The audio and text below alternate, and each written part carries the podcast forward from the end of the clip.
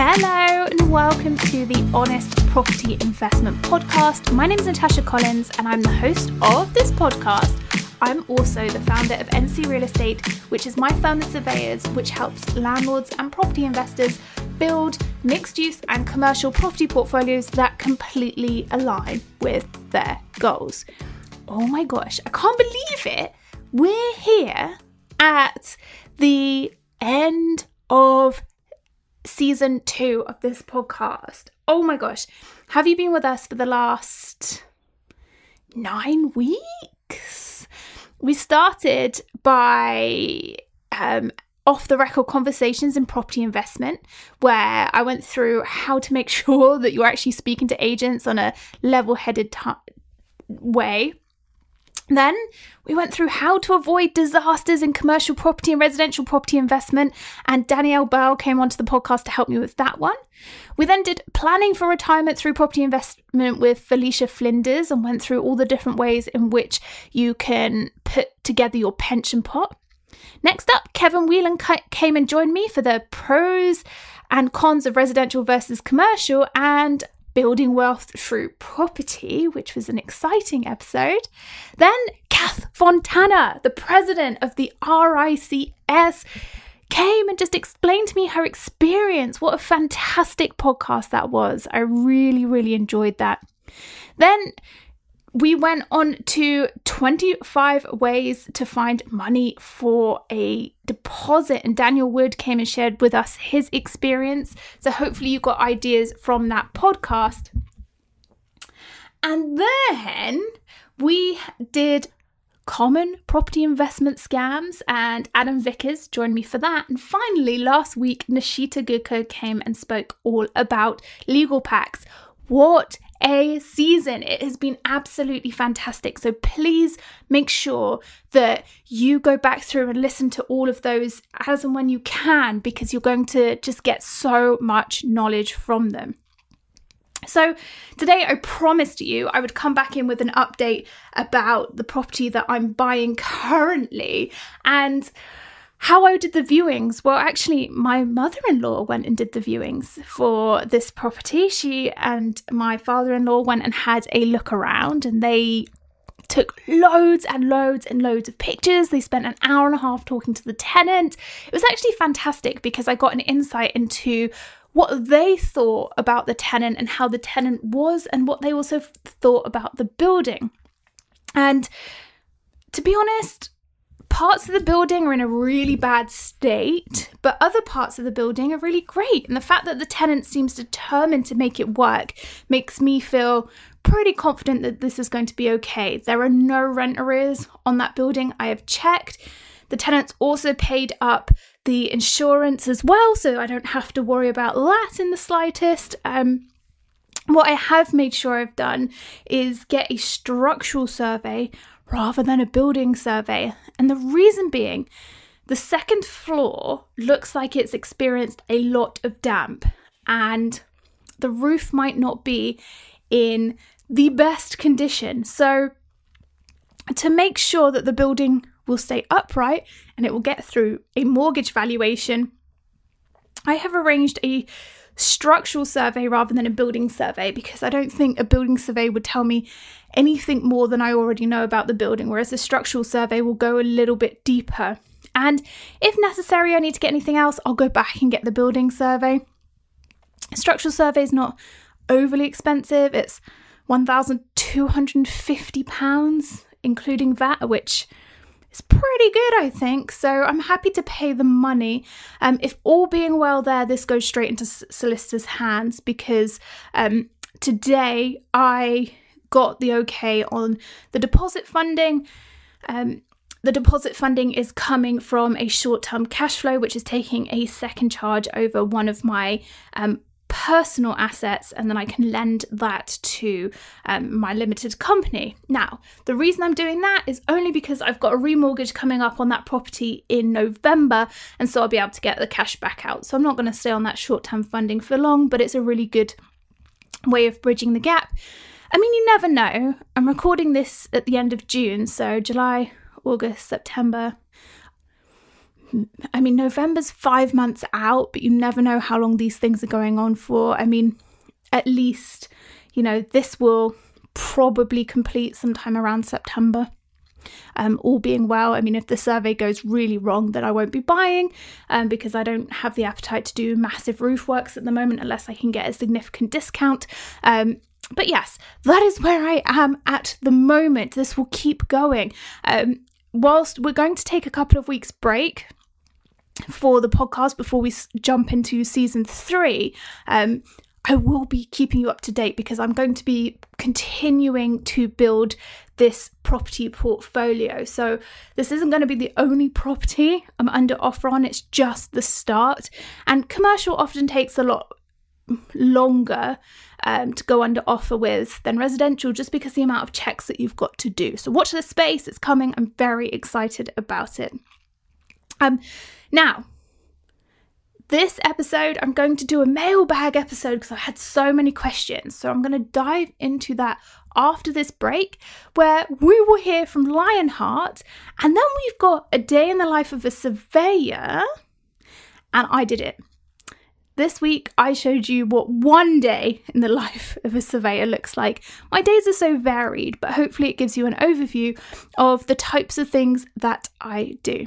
Ready? Let's take a quick break with Lionheart. Lionheart is the RICS's own benevolent fund, a charity that supports members of the RICS and their partners.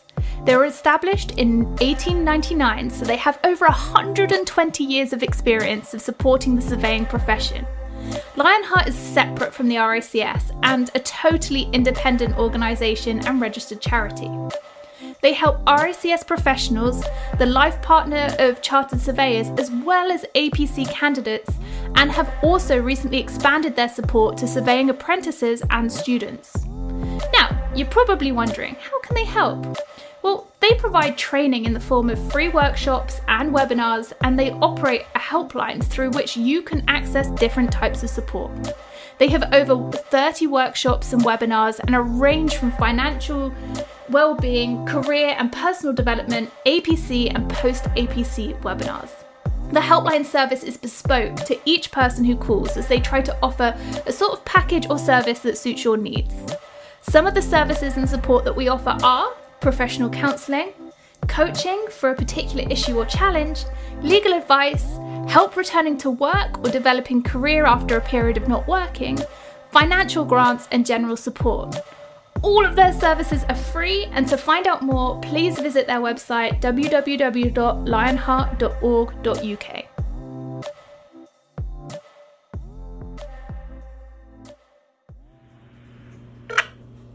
call has been forwarded to an automatic voice message system. At the tone, please record your message. When you have finished recording, you may hang up or press 1 for more options. Hi, is me. Okay, I thought because it's the last episode in the series, I would do DIT Loss, Day in the Life of a Surveyor. Now, every single day looks very different. So I can't give you a exact date. So I just thought, right, today, what did I do today? So I started my morning at 9 a.m. I always start at 9 a.m. And my first call was with a new asset management client that we've just taken on. We're building a multi million pound property portfolio for them. Whilst a lot of people think, Natasha, are you a sourcer? No, we're not. We're asset managers. What we do is we work with uh, property portfolios, so the limited companies. We work with their CEOs and we put in place a property strategy and then we help them find and negotiate on that property. We work with them on a monthly retainer. The boundary for that service is that you have to be a members club member before you get access to that. And actually the members club is the perfect place to be. This is just for people who want um, that extra help and support. So it was really exciting. Introductory meeting we've got everything outlined as to how the process is going to go what we're going to be looking at and the strategy. Then i took summer for a walk had a bit of a break went up to magnolia plantation had a walk around watched out for the alligators. Um, next up, I had another asset management meeting. This is with um, another one of my clients who is building a development portfolio um, to grow cash flow and then to add uh, units to their portfolio. That's going really well. We've actually found a number of off market developments that just need finishing up for them. That's been a great strategy of ours. We've found that through talking to other agents that we know and just getting referrals. And because we can vouch for our clients that they've got the money, they tend to just send them to us. We talk about what we're under offer on, um, what we need to add to the portfolio, where we need to find the money, everything around how we're going to manage those assets.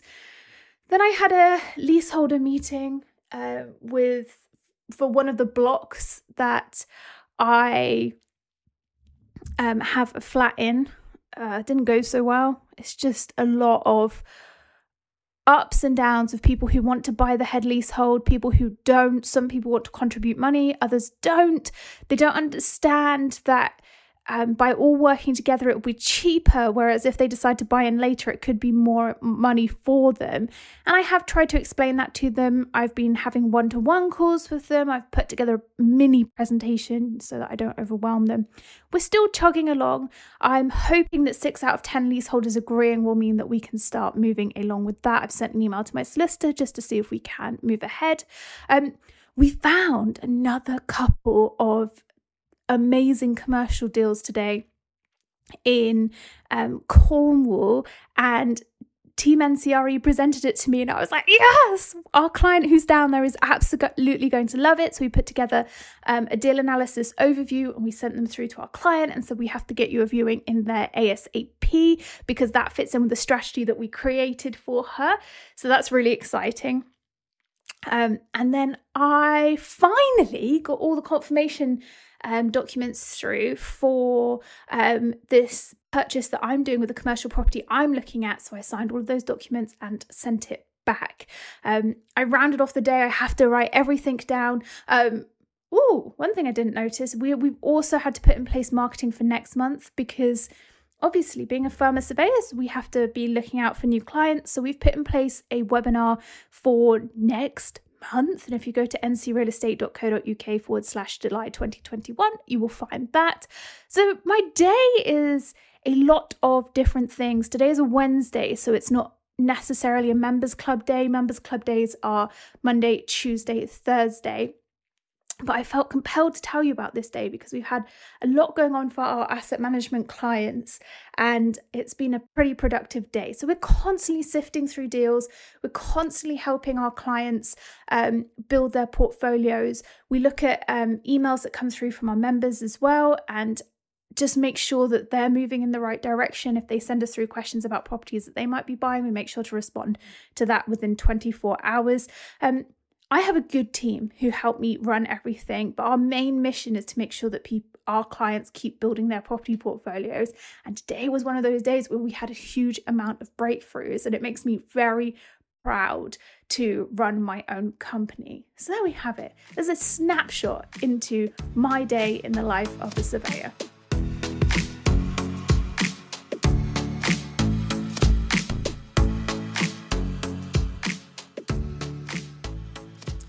Right, time to dive into my mailbag. Really excited about this. I think I've had some good questions. So, thank you to those of you who have asked me questions, sent them in. You can do this via at Honest Property Investment or you can email me, Natasha at ncrealestate.co.uk, and I will save these, the next questions that you ask for the next mailbag. So, first question What keeps up at night? Ooh, really good question. Okay. So, for a very long time, it was that NC Real Estate was going to just lose all of its clients overnight, and that's it. The business goes bust. But due to the amount of work that my team and I put in in 2020, that isn't so much of a problem nowadays. In fact, I have well over 60 clients, maybe coming up on 70 clients, and they are a fabulous group of property investors. And so, from that point of view, we're in a really good place. What keeps me up at night and I find really frustrating is sometimes marketing. We do struggle internally to decide on what marketing works the best. Um, and sometimes I just don't have any ideas. I run at Natasha C. Collins, and during the day, when other people seem to be posting all this content about what they're doing on their property investment journeys, I'm working. I'm helping my clients, I'm finding investments, I'm literally in, on the ground trying to dig things up. And so I don't have the time to put together content. And then by the time I'm finished for the day, I feel like, oh, I'm tired. I just need to switch off from the computer. I can't look at the computer right now. And then that cycle goes again and again and again. So that tends to be what keeps me up is the fact that probably haven't got any content scheduled, even though the team does. Um, but sometimes I go quiet on my personal channels. And it's just because I really enjoy the work that I do. I really enjoy investing in property for myself. Yeah. Um, and sometimes I just can't think of ways in which to put it. And more often than not, I don't want to be splashing the properties that I'm buying all over social media until I've bought them, or at least, you know, we're, we're quite a way along because otherwise that kind of throws into jeopardy what I'm doing if someone comes and pinches it. So I struggle between what to say, what to keep quiet on, sitting down and finding the time to do it, and then when I go to bed at night, I think, oh, I should have posted that. So I, I now keep a diary that I can get up in the middle of the night and write it down. But then I, so it keep that keeps me up at night. Um, I was thinking to myself that all of the borrowing that I've got should keep me up at night, but actually, I know when I'm going to pay it back, and I know all the loans that I've got out. So essentially, it's for me it's about how can I build my business? How can I hire the right team? How can I make sure that we're constantly growing, our clients are still getting the best from us, that we set ourselves apart. And I mull over things when people uh, say say constructive criticism. I do mull over that for a lot, just thinking like, how can we improve this? What will make it better? What will make this more user friendly? Um, and I don't always come up with the solutions quickly, and so I might be awake for a while. Um, or fall asleep and think in the next morning. But that tends to be uh, what keeps me up at night. I guess that's not that's called being a perfectionist. I want to get everything right. I want to hit all of my targets. I want to do blah blah blah blah blah. And so what keeps me up at night is if I haven't done something to the standard that I want to achieve it, and that is so frustrating. Second question. What is your advice for first time buyers and do you have any tips for doing your APC? Ooh, first time buyers, what is my advice? I would go and find a mortgage lender first, find out what they will lend to you, find out how much you can borrow, and um, find out how much of a deposit you would need already got a deposit and that's absolutely fine. Um, if you go to one mortgage lender and they don't give you what you want, keep shopping around until you do, potentially find a broker. Although I think as a first time buyer, if you went to high street banks first, you'd probably get a good idea of what you could actually um, get mortgage lending. And once you've um, approved mortgage lending, that then sets you up to go out and um, shop in the market. So when you're speaking to agents, you can go and speak to them about um, the fact that you've got this lending already, so you're covered from that part, and then you can buy accordingly. One thing I wouldn't do swept up with these prices that are astronomical right now. Hold your ground, keep your eye on the market when something comes up, go and see it, but don't get pressurized to jump into these bidding wars. That's not okay. That's not something that I would um, that's not something I would even entertain. As well. So what you want to buy, but to change it uh, if something comes along. Pigeonhole yourself. But then when you do find something, move quickly. Don't get into a bidding war. Just say, we want to move quickly. We want this property is what we'll give you, yes or no. And they can make that decision. So, those are my top tips. And don't get overwhelmed by the process. Oh, other top tip make sure you hire a good solicitor, not just a conveyancer that recommends to you. You want to go out and find a solicitor hold your hand throughout it. I wouldn't be anywhere without my solicitor. I like her holding my hand throughout things.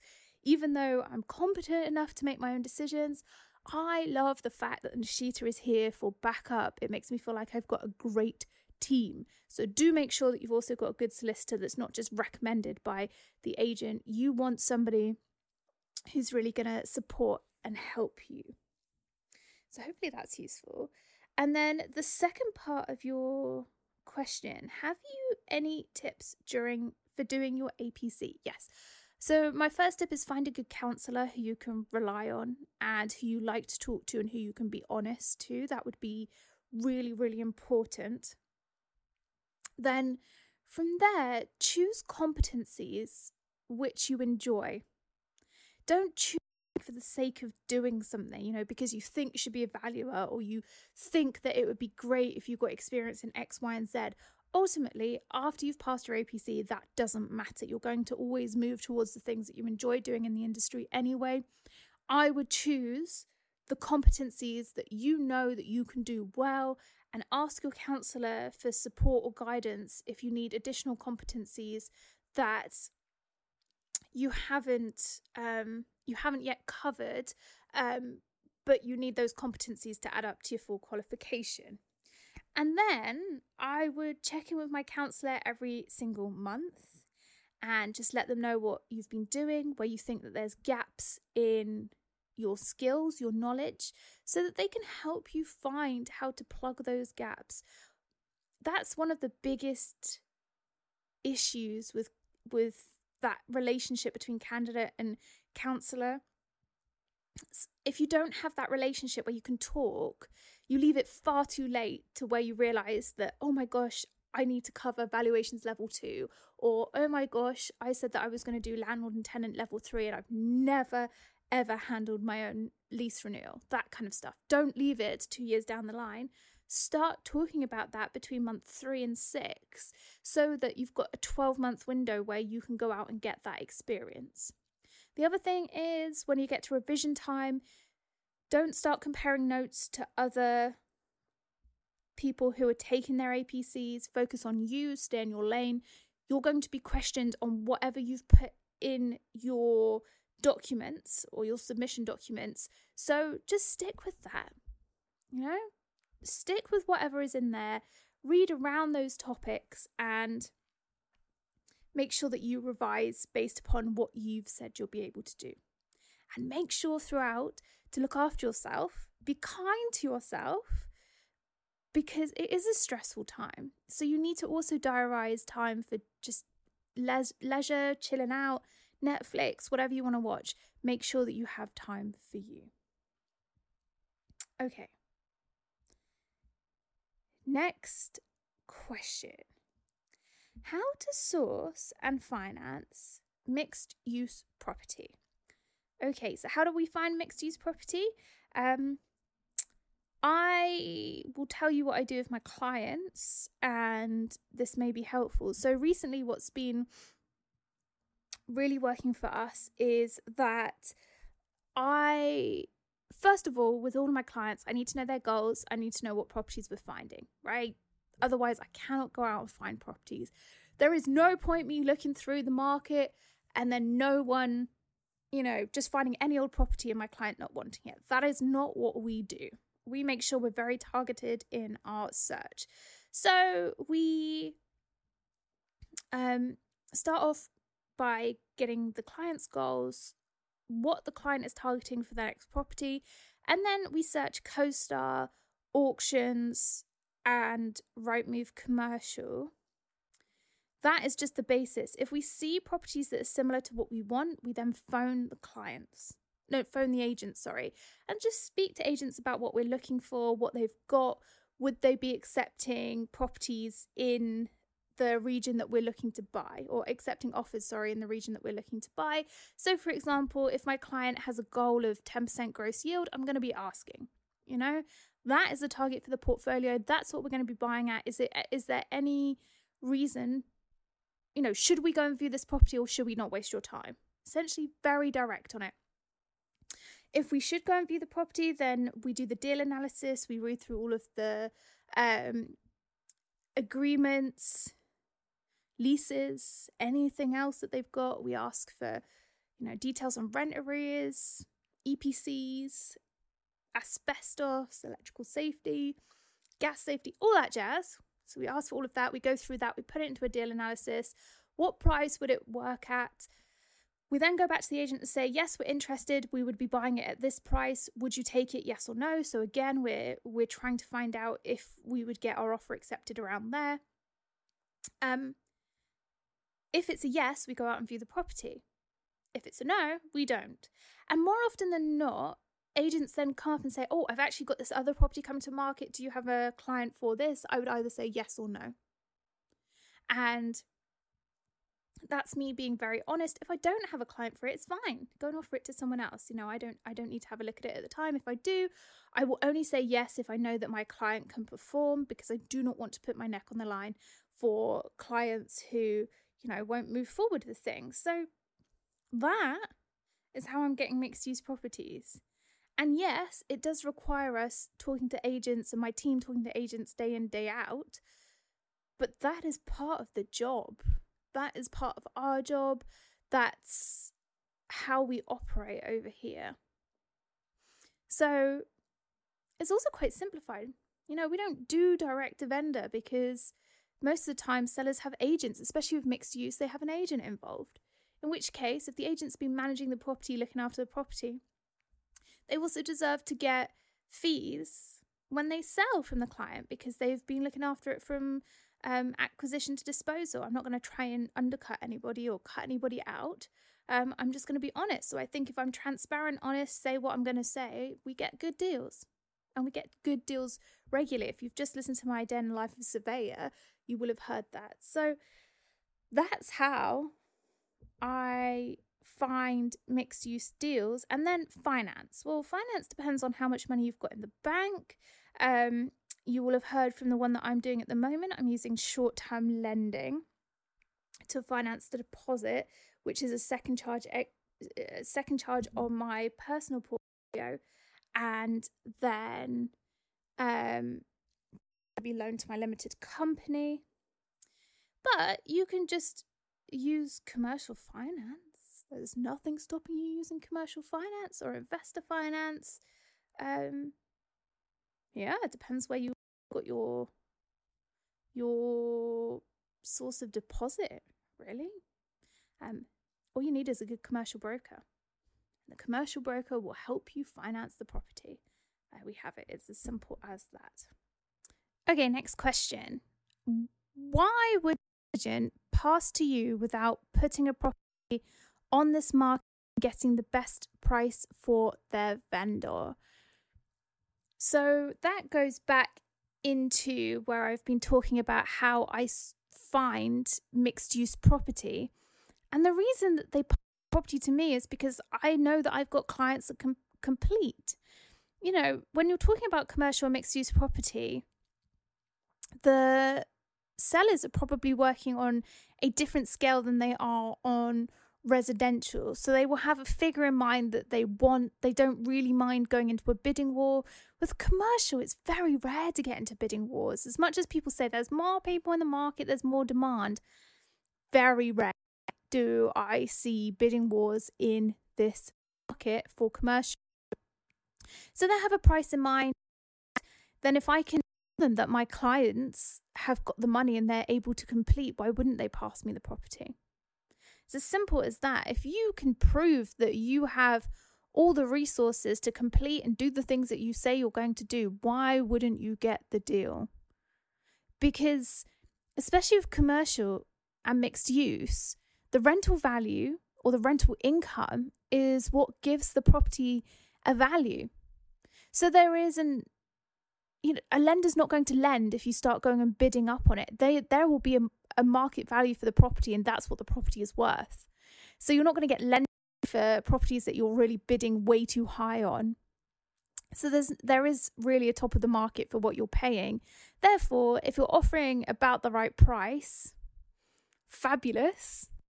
From there, you know, okay, you can have it as long as you pay the, you know, a price similar to what we want and you can complete. So that is why I would get given a deal rather than discussing it on the market.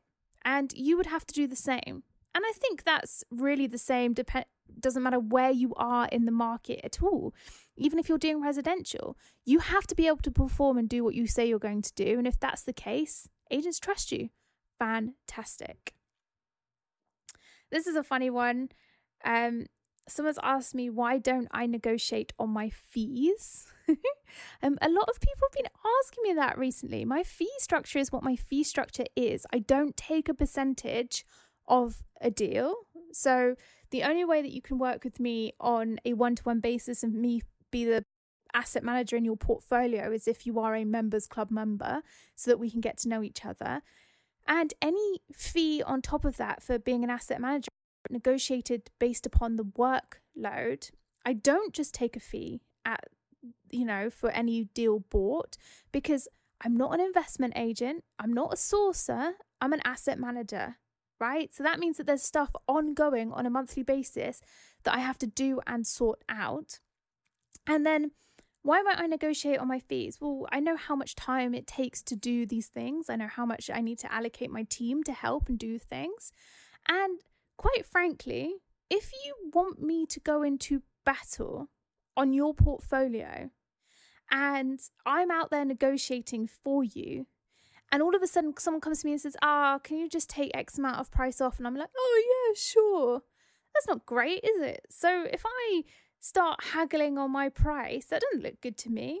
Doesn't look good for me at all because I'm expected to go and get you the best price. So I don't negotiate on them. My fees are what they are. If you want to work with me, fabulous. If you don't want to work with me, that's also okay. That's why I offer the members club as a baseline service.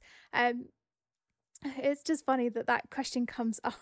it's my company, my rules, but also, um, my fees are what they are. We're not the cheapest in the industry, but that's okay. We offer a really great service, and I'll stand by it.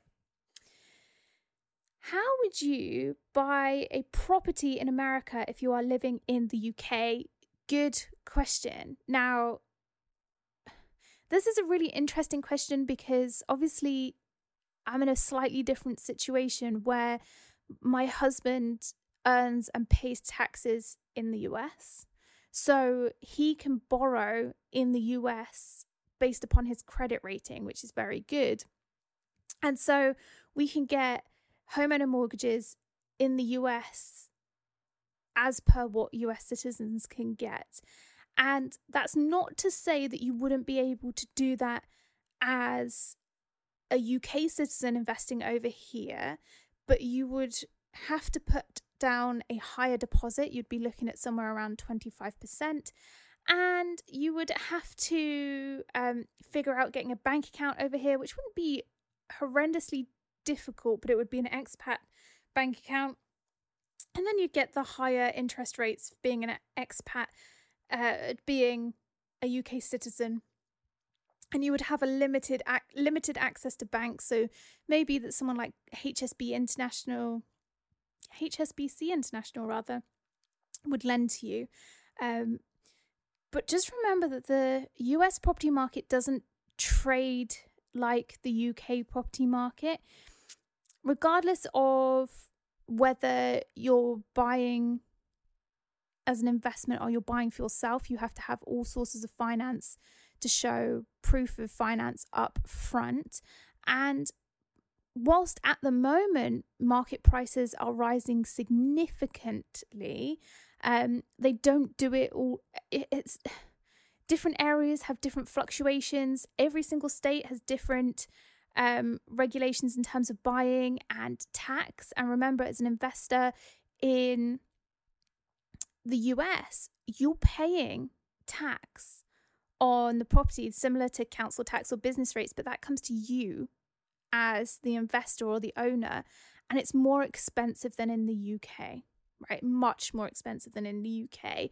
Um, and that really depends on the area that you live in within a town. So it's not even like I could give you an example of, you know, if you buy a property worth $400,000, it's going to be this. It really varies state to state, county to county, even areas within counties, depending on um, what's been voted on. Um, here in South Carolina, for the property that we have, it's a really, really, really low um, tax. It's $2,000 a year, but that will only go up elsewhere. So just bear that in mind. It's quite expensive to own properties. Um, you have to get insurance as well on your properties. I mean, I would hope you do anyway, but really vital over here in order to get a mortgage. You need to have a think about weather conditions in the areas that you're going to be living in. So, for example, Florida, you've got hurricanes. Um, so be prepared for that. Um, down here in South Carolina, we have hurricanes, uh, a lot of rain. Sometimes we have to be at, we're because we're in the low country, we have to make sure that our properties are flood proof. You need to check the weather hazards. Um, that will also have an impact on price because your insurance will depend upon whether you're in a flood zone, whether you're in a high risk area. Um, and so that could add a lot of money to your monthly payments. So there's a lot to think about. If you're trying to invest in really cheap property, you know, like 10,000 to $20,000, do a lot of research into why that is. It could be that the area is just an awful area. So please make sure that you're doing research, hone in on a local area. You know, don't just say a state, oh, I want to buy something in Texas. Okay, well, what area of Texas do you want to buy in? Or California, what area of California? You need to know local areas because things vary so dramatically. You know, you could go couple of miles in another direction and be in a completely different area from what you're looking at. And so prices will vary accordingly.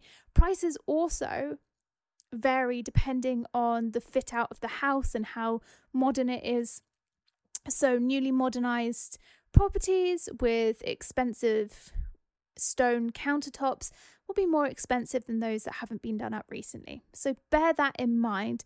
Um, hopefully, that gives you a brief overview. Obviously, I can't go into all of it right now, but that is a starting place. Find your finance first. And once you've got finance in a bank that will lend to you, you should be then able to look for property.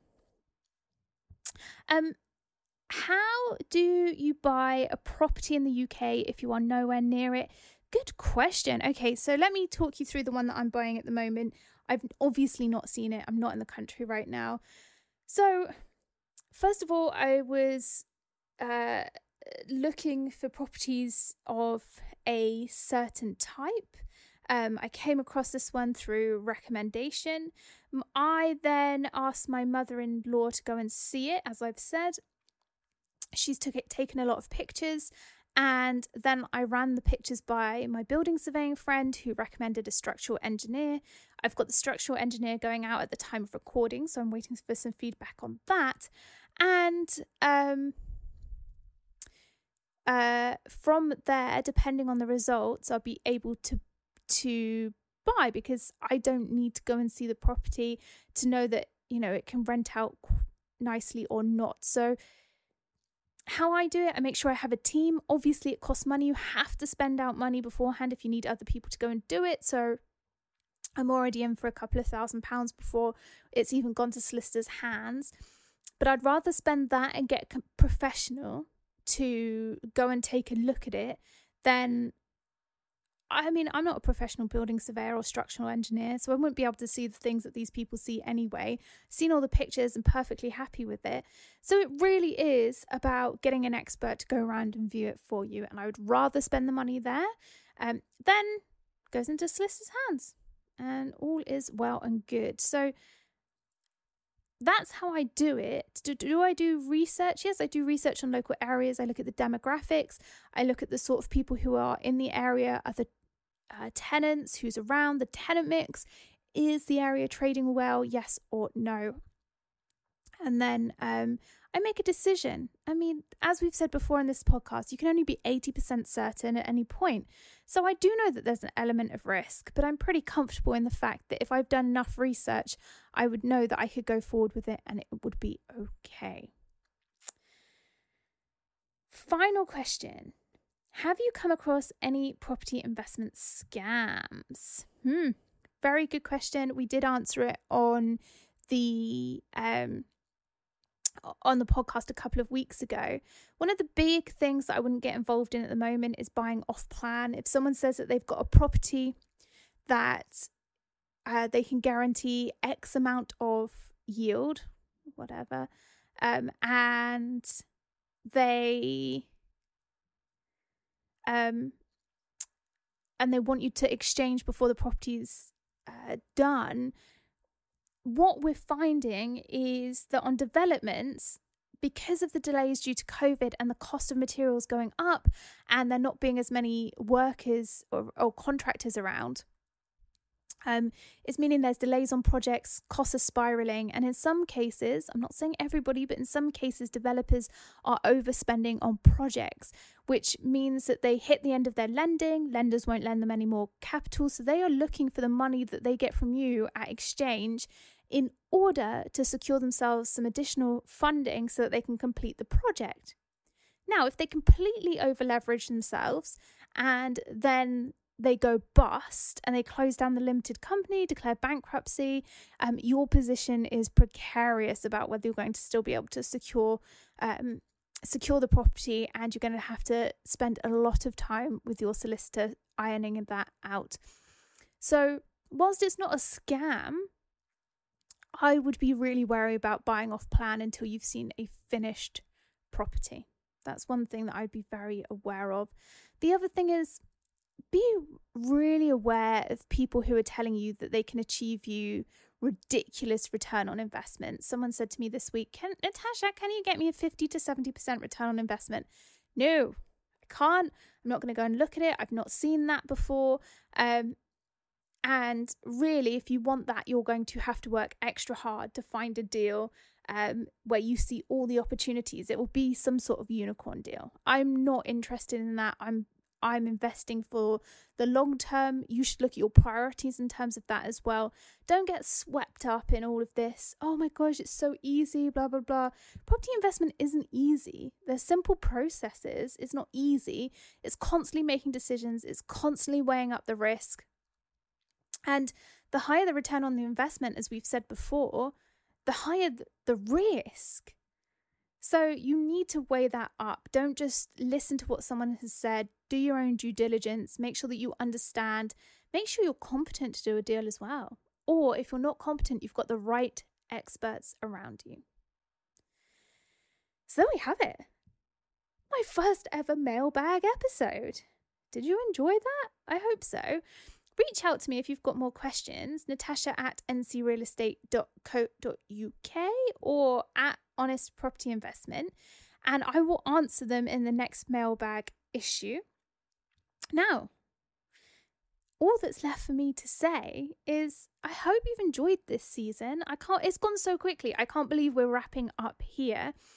I'm going to be taking a couple of weeks break and then we'll be back for season 3. If there is anything you would like to see on this podcast, I'm going to leave my questionnaire below. Make sure you fill it in. As always, I need help to make sure that I'm producing content that really works for you. Okay. Don't forget to rate and review this podcast. I really love that. That also helps this podcast get more views, which is so helpful for me. Thank you so much for listening to me this season. I cannot wait to catch up with you again soon.